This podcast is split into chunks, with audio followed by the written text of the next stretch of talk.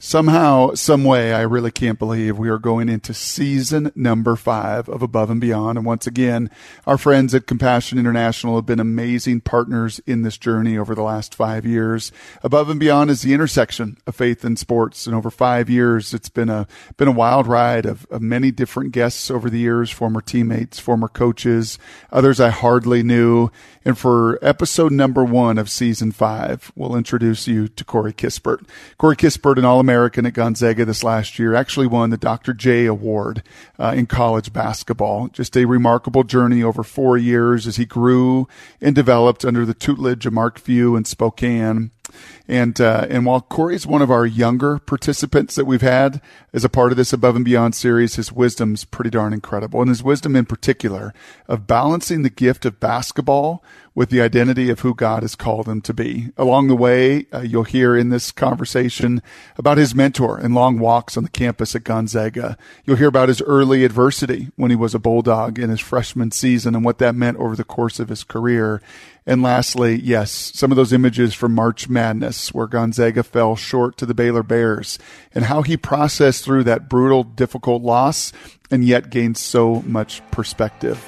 Corey Kispert from Kings High School, an All American at Gonzaga, and our episode number one of season five with Above and Beyond.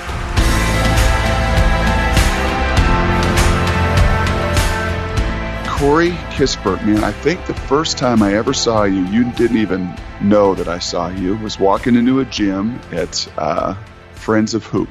You're probably probably at Bellevue College. You're probably a, a late middle schooler uh, getting into high school and you walk by, I'm like, man, that is a that is a pretty grown man right there. That is a that is a good looking little athlete uh, that's coming in here to play a little basketball. So I think most people that are going to tune into this are going to say, Corey Kispert, that's right, basketball player. So why don't we start with your journey uh, there, way back when, with when you put that orange ball in your hand and you started to use the gift that you had of basketball.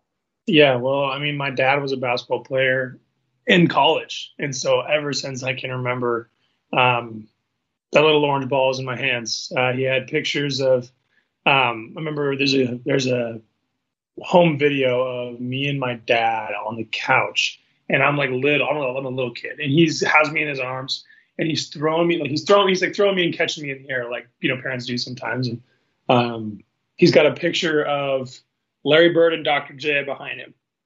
So every time you throw me, you go Larry Bird and Dr. J, Larry Bird and Dr. J, and I would fly up in the air and I'd see these two guys and I'd hit back in the arms, and I guess that was kind of the start of it all. Um, and from there, it was kind of all systems go. I played sports. I played everything growing up. My favorite sport was whatever sport was in season.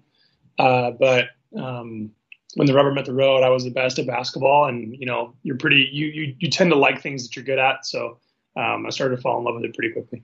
Yeah, and this this podcast is the intersection of those two with above and beyond. And this is a blast to have you a part of, of this season. I think I was telling you before we started, you and Matisse Thybulle probably in a race for the youngest uh, to be a part of this. Most uh, most of the testimonies and stories are those looking back through the rearview mirror. But man, you've got so much coming up in your windshield, which is just phenomenal. I can't wait to dig into that with you. So sports a big part of it. How about faith? When, when, when were you introduced? Did you grow up in that that home of yours and in a passionate sports and basketball home? Was it equally passionate in their journey with yeah. the Lord? Yeah, I would say so. I mean, uh, young young memories include pops teaching Sunday school at church, vacation Bible school in the summer. Kind of those memories as kids were really fond ones. I went to King's, which is a, a Christian. You know, I was K through eight, so um, from six years old, I went there, and and that I mean, I'm really thankful for that place, kind of giving me the the building blocks and the foundation that I could feel really good about stepping out of there and and letting my faith grow and morph into my own uh, as I started living on my own and stuff like that. How was that formed? How was that foundation built right there? I've got yeah. a a yeah. senior to be that's that's heading off to, to college as well. And um, you know, my kids went through the Bear Creek School, and then she's been in the public school, and out here in Colorado, she's at Valor Christian. And equally, I think as a parent, we feel great about some of that foundation uh, of truth that's been built into them. But as you said right there, you're thankful for it. Why? It was such a good like. I mean, it was a place that I could, you know, ask questions and not be, you know, put into a corner. I, I could feel free to keep my teachers after class if I had something I want to talk to them about and and really dig into those faith questions. I mean, people teachers at public schools aren't allowed to talk about that.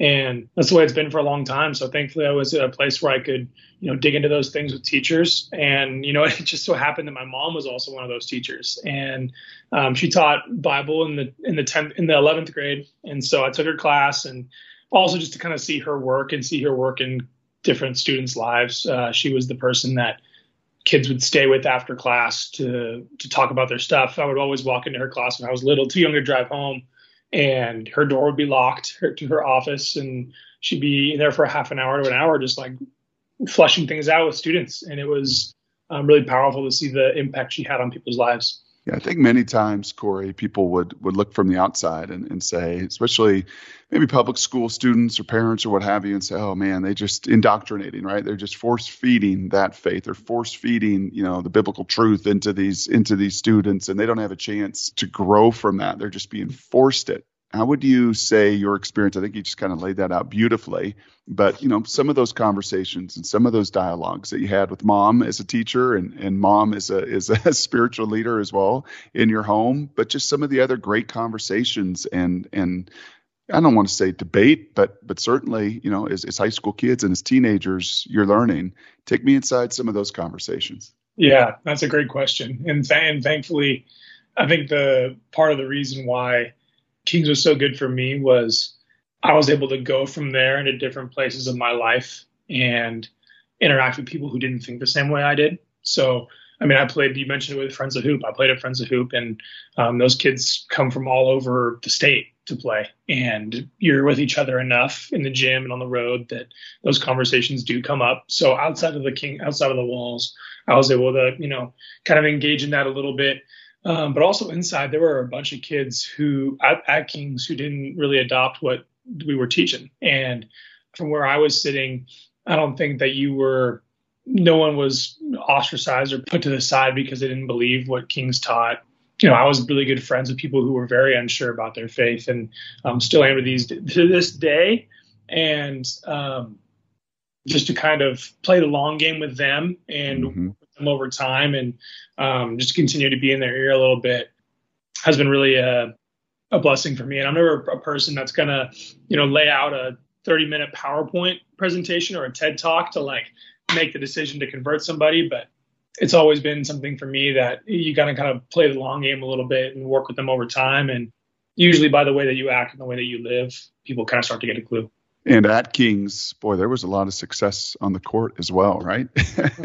oh yeah. Tell me about uh, some of the fun and, and, the state championships and and just that that journey to really kind of in some ways project you on to Gonzaga, which I know we will get to as well in the in the fun, unbelievable run and road you've been on there. But mm-hmm. you all celebrated quite a bit of success, at least yeah, on the court. Yeah, Kings. I've been I've been really blessed to be a part of some really good teams in high school is where it all started. I mean, we won, we played in the state championship game every year except for the last, for my senior year. And we lost the first, we lost in my freshman year, and we um, won sophomore and junior. And those were some of the most fun years of basketball I've ever, I'll ever play. Specifically, my uh, junior year, or both years were super unique because. Uh, my sophomore year, we had during our playoff run, we had like a, a bus accident if you remember that. Um, well, I've got that written down in my notes here. Yeah. yeah. go over that a little bit. Yeah, bus yeah. accident. We were heading off the freeway and um, took a corner too quickly to kind of shorten that story. And the bus fell on its side and, and ran into the median of the road. And, you know, I remember laying on the ground with shards of glass around me. You know, people were like, people were yelling, like, are you, are you okay? Are you okay? And we had to like help each other out of the top of the bus where the emergency hatch is. It was like you know 10 o'clock at night, and we had to call our parents. And I think one of our one of our kids were like, you know, making the call to, to mom, like, "Hey, we're heading off the freeway. If you want to start like driving to school to come pick me up, that'd be great." And like all that started happening as he was on the phone. He didn't hang up, so she she got to hear it all as it was happening. And so being able to go through that and then win state, that was huge. That was my last year. I played with my brother.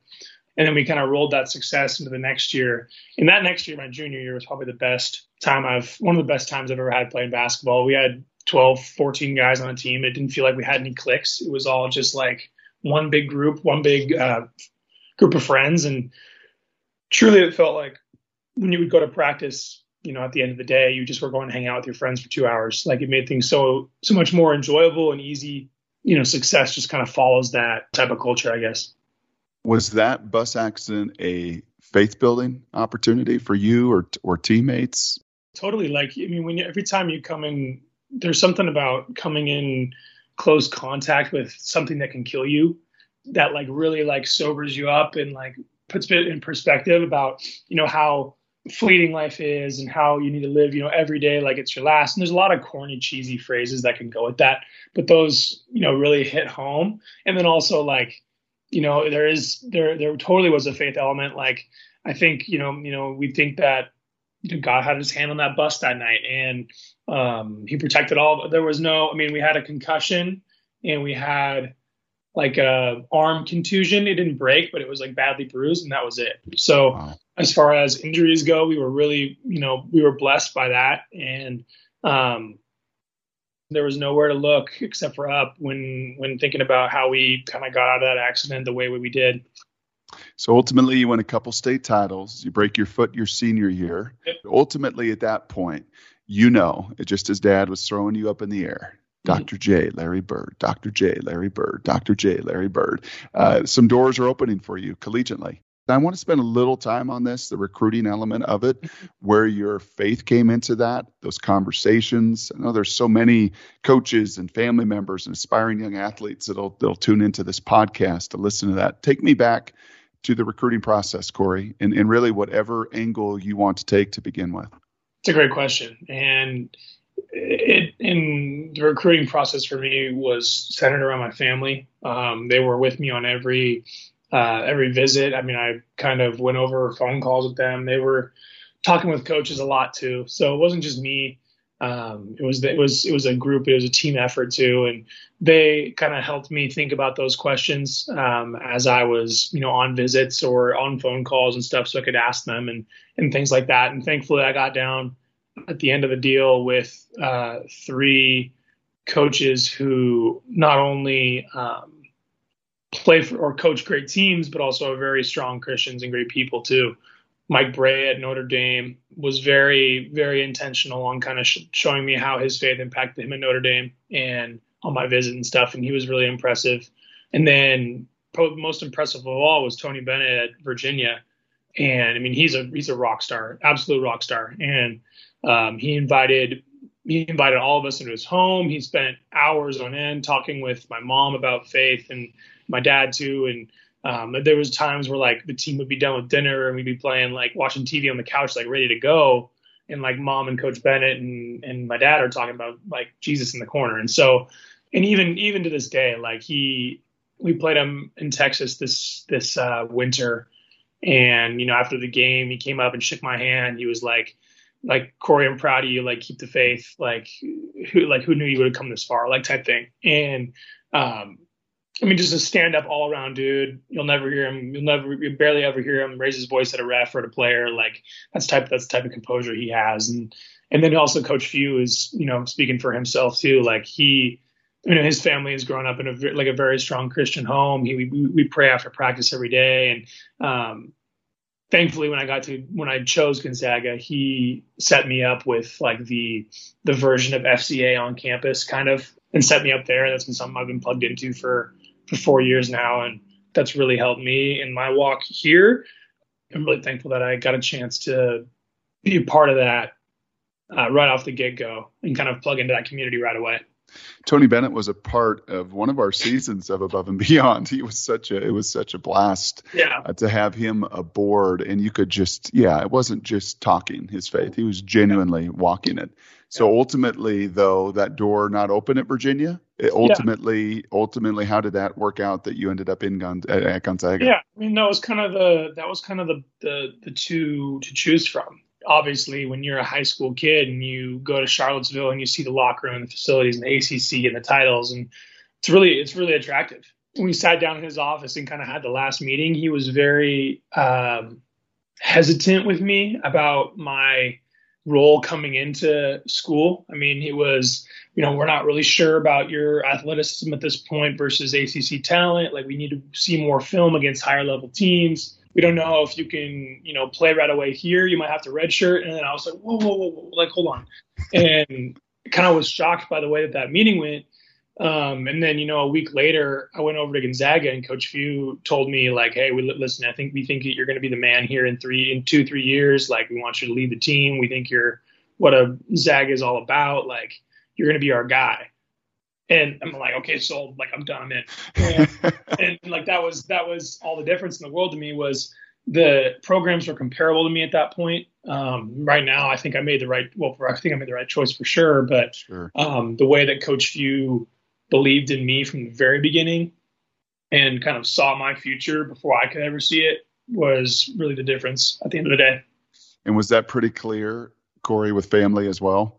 Because you walk through those circumstances, yeah. and these guys spent so much time. Know, I've told my story. The hardest call of my life at that point in my life, when I was 18, was calling Terry Donahue, the coach at UCLA. He was a football coach there, who I just really enjoyed, admired. In fact, of maybe all of the coaches on the entire recruiting, you know, circuit through those years, there was just a kinship. I just really mm-hmm. respected and appreciated him. And I remember having to call him, and my mom and dad were like, "No, you're going to call him before you're going to tell Washington yes." I'm like, "No, no, no, no."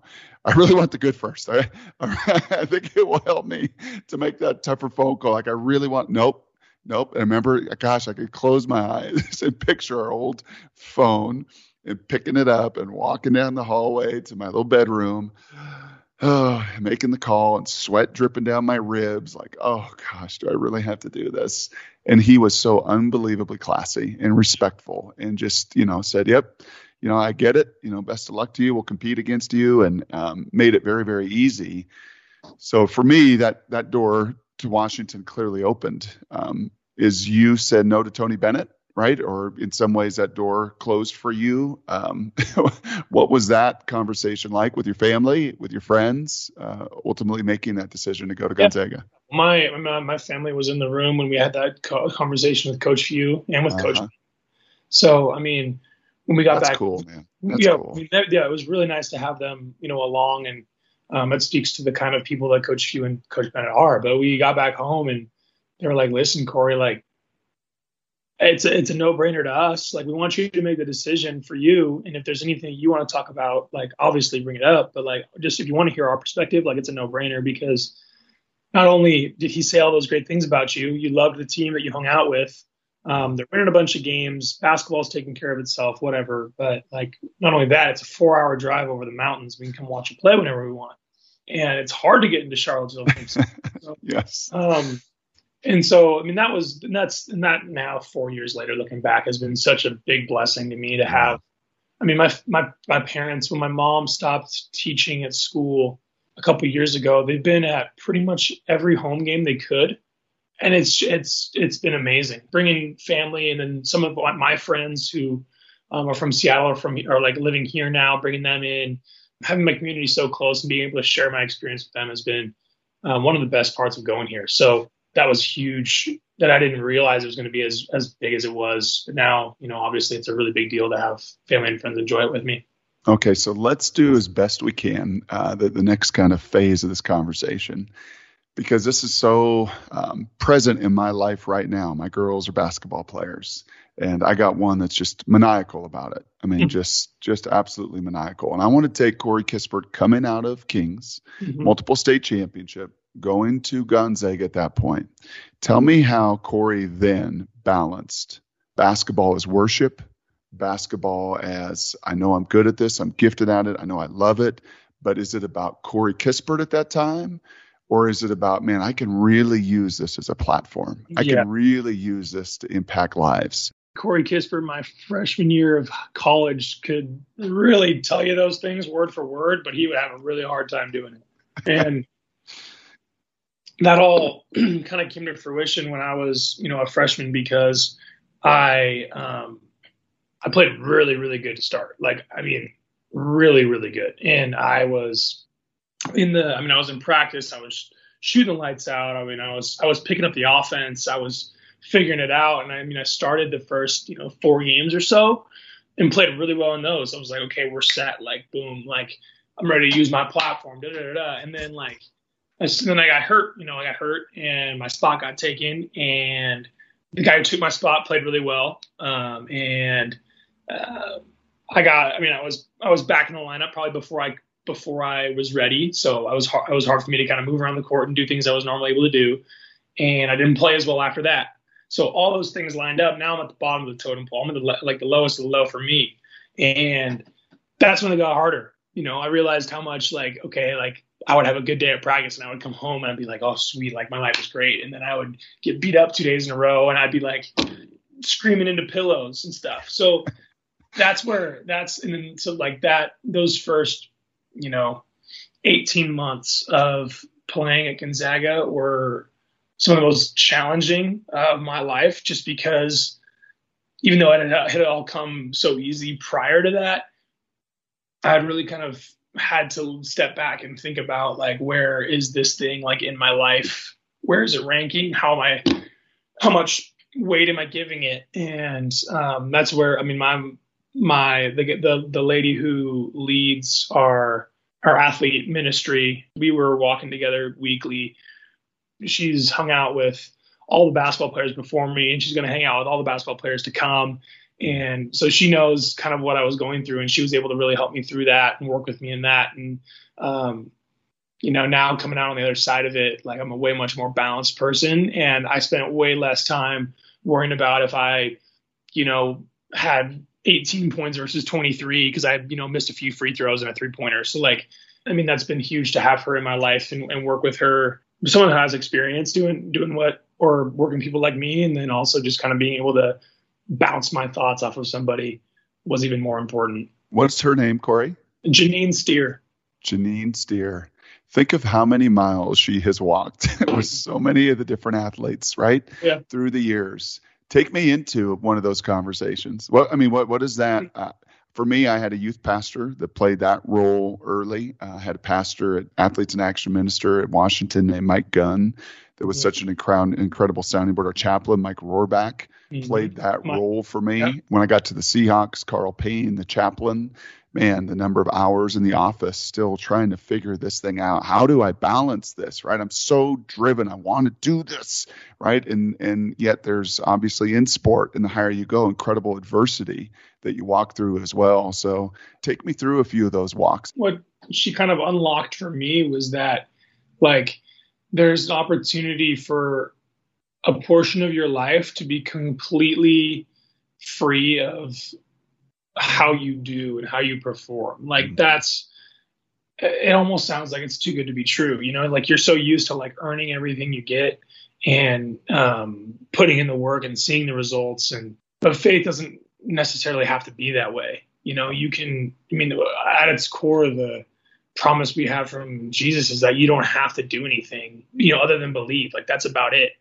So that part of your, this part of your life that's been such a big part of your growing up story, Corey, and what you've been built on, your family, your school, and all that stuff. Like that, that portion of your life, you don't have to work a, a minute for.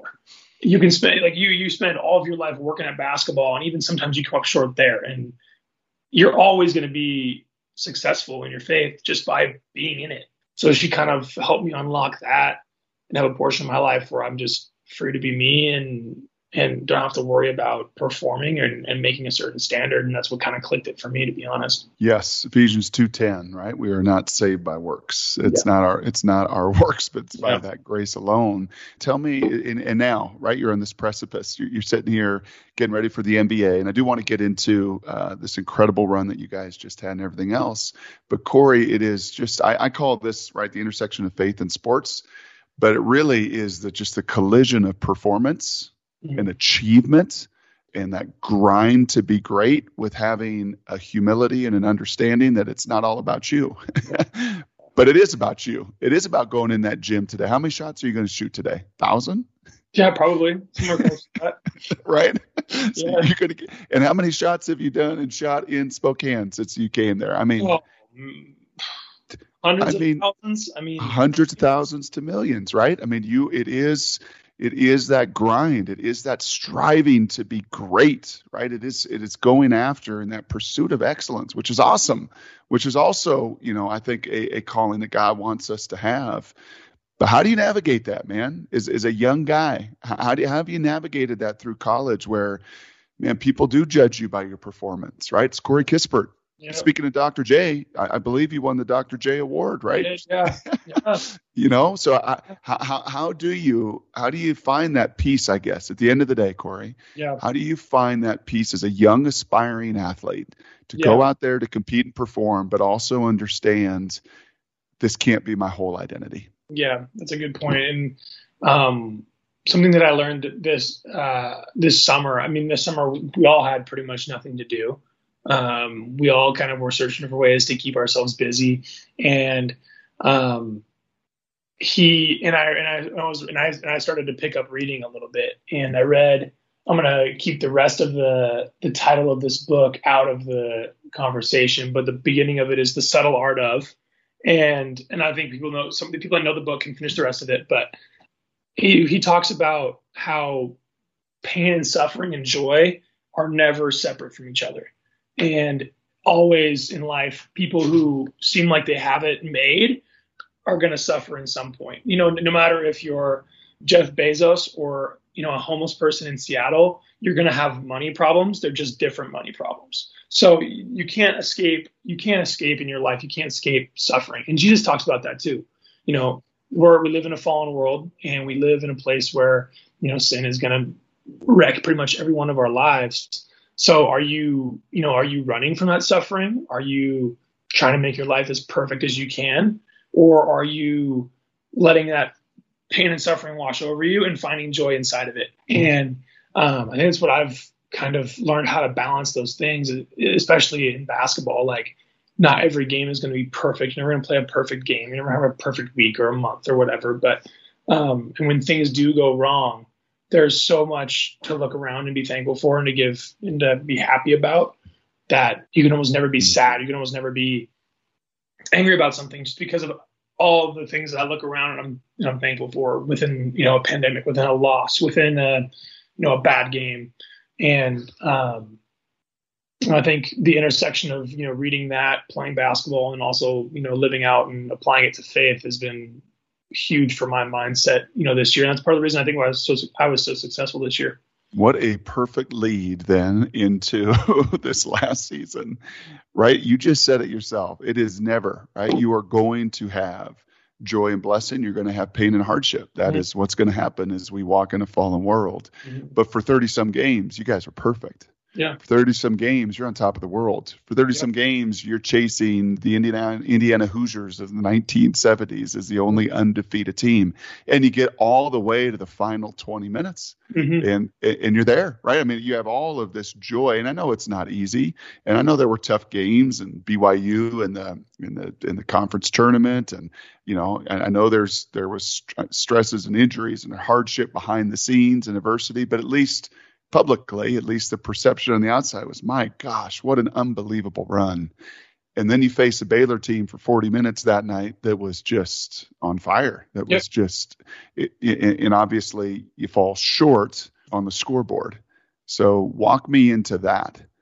Just the the kind of culture that you put together at a school like this, you don't really think you're going to lose actually until that buzzer sounds. Like you just there, there's there's no way. Like some way we're to end up winning this game. We have to.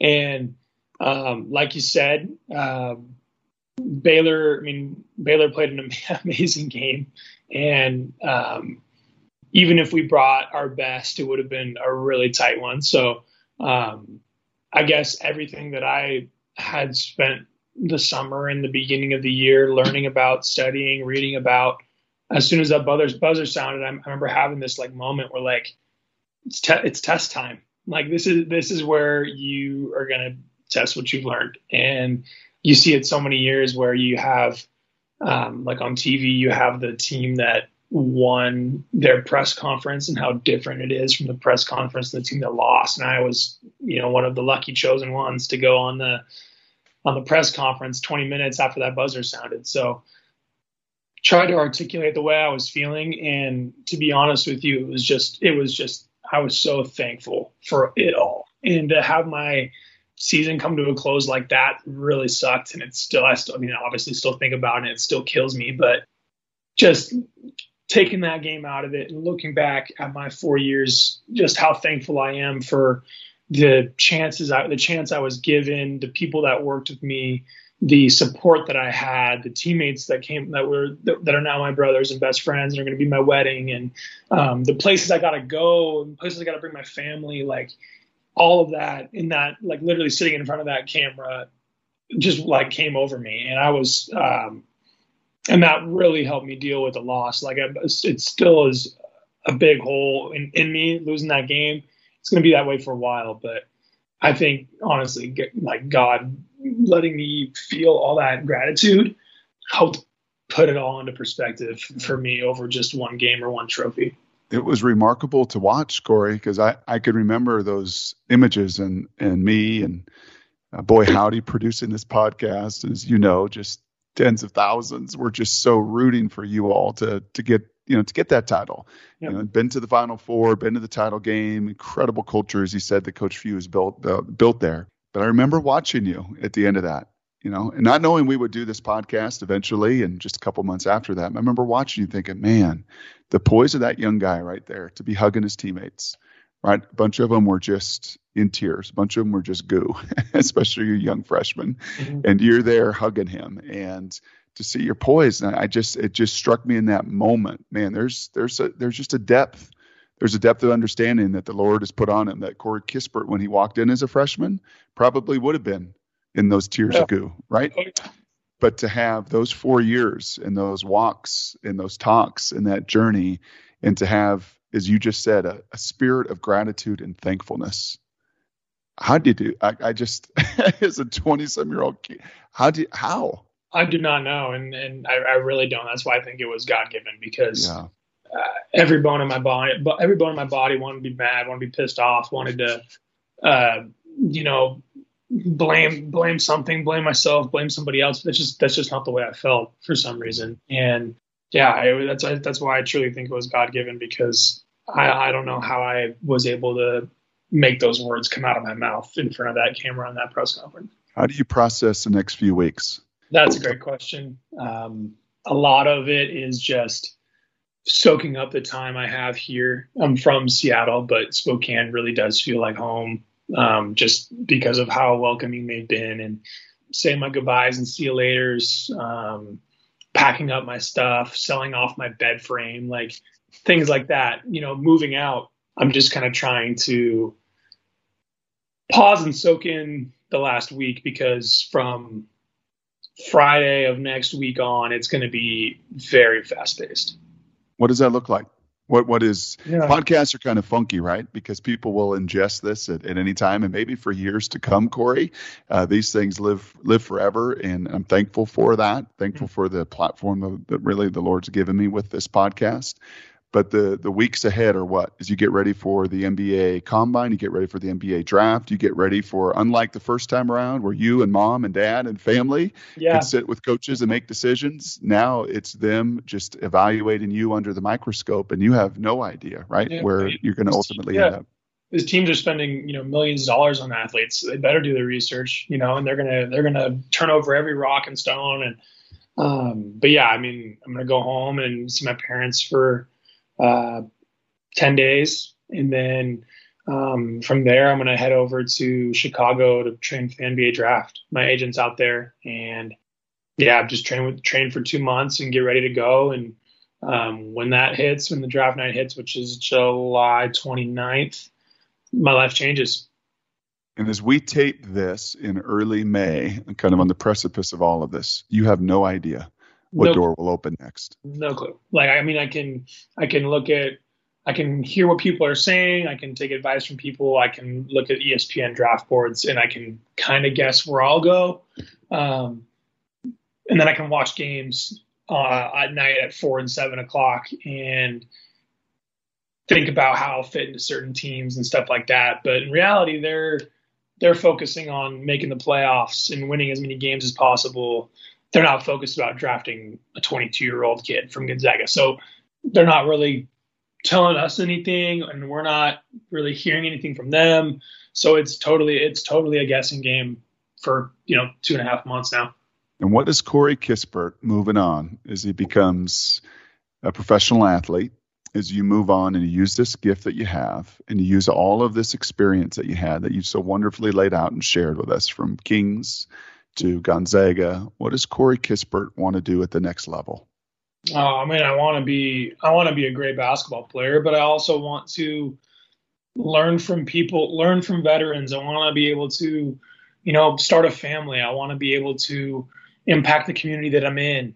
I mean, there's so there are so many opportunities that open that are opened to you as profession as a professional athlete. I mean, you can kind of understand this. There's a lot of cool things that you can do with the platform, and um, I'm not sure where that direction is going to take me, but and I'm and I'm definitely going to work my tail off. Um, but there's just so much more to be done other than just be really good at putting a ball in a hoop. So um, what that is, I'm not really sure yet. Um, it depends on where I go and where I'm at and stuff like that. But I mean, those are kind of just a few things that come to mind right off the top. Couple last things here. Are you more Dr. J or Larry Bird? Larry Bird, Dr. J. Larry, his dad's throwing you in the air. Are you a mix? Um, I think I'm more, a little bit more Larry Bird now that I've grown my hair out. I can shoot a jumper kind of like Larry Bird can. Um, and then when Larry Bird dunks the ball, you're kind of like, wait, like he can do that? He can do that? and that's kind of what me. Like when I dunk. Was that in the final? Was it in the championship that you went up on the inbound, or was that the semifinal oh, against semis, UCLA? Yeah, yeah, yeah. I had a lot of people like, "Hey, I didn't think you could do that." Like, where, where that come from? I'm like, hey, I'm not, not that old yet. I don't have bad knees yet. Like, Last thing here. Yeah. As I said earlier in the podcast, you know that young players are going to hopefully ingest this. You know that parents that that love the Lord are going to try to find this podcast and oh Corey Kispert, I remember watching him. I know he loves Jesus, and and they're going to try to send to their kids to to listen to. You know that aspiring coaches and and such. How, how can I encourage uh, uh, my team? You know to, as you've said multiple times, you know, be a be a culture of a friendship accountability, but excellence as well. I guess my last thing, Corey, is just what counsel do you do you give to those? Uh, maybe that audience that that's going to take this in. You know, what what counsel do you give to just walk this journey of man? Here's this gift that I love to do and play basketball, but man, here's how I navigate my faith through it. What's last yeah. little bit of counsel and, and advice yeah. you'd give? Wow. Um, I guess the biggest thing that's really helped me over the years is I've found friends that can, this is the phrase that I use, stab me in the front. And what I mean by that is they're willing to hold you accountable to your face. They're never going to talk badly, or they, they they might talk badly about you behind your back, but they'll also back it up to you if you ask them. They're willing to, you know, bring you down to earth. If you have too big of a head. They're willing to laugh with you, cry with you, whatever. Like, make sure you invest in people who know you for who you are and are willing to hold you accountable to that rather than the points you score. Because there's a lot of people in my life, especially this year, that have mysteriously popped into it, you know, and asking to be my friend, right? And you kind of have to be wary of that. But having that kind of inner circle of friends and family who know you for who you are and will be and are willing to speak up if you start straying too much from it. That's what's so so valuable. I wasn't one of those creepers, was I? Texting you to try to get no, you this no. podcast. Totally different circumstances. Corey, man, thank you so much for for sharing your heart. Um, I know there will be people that will listen to this and be praying for you now and praying for your journey in the in the months ahead that you land exactly where the Lord will have you and uh, to be a light and an impact as you were at Kings, as you were at Gonzaga. Thanks for sharing your heart with us today, man. Thank you, Brock. Thanks so much for the time. Above and Beyond, the intersection of faith and sports. Subscribe to receive every episode at aboveandbeyondpodcast.com.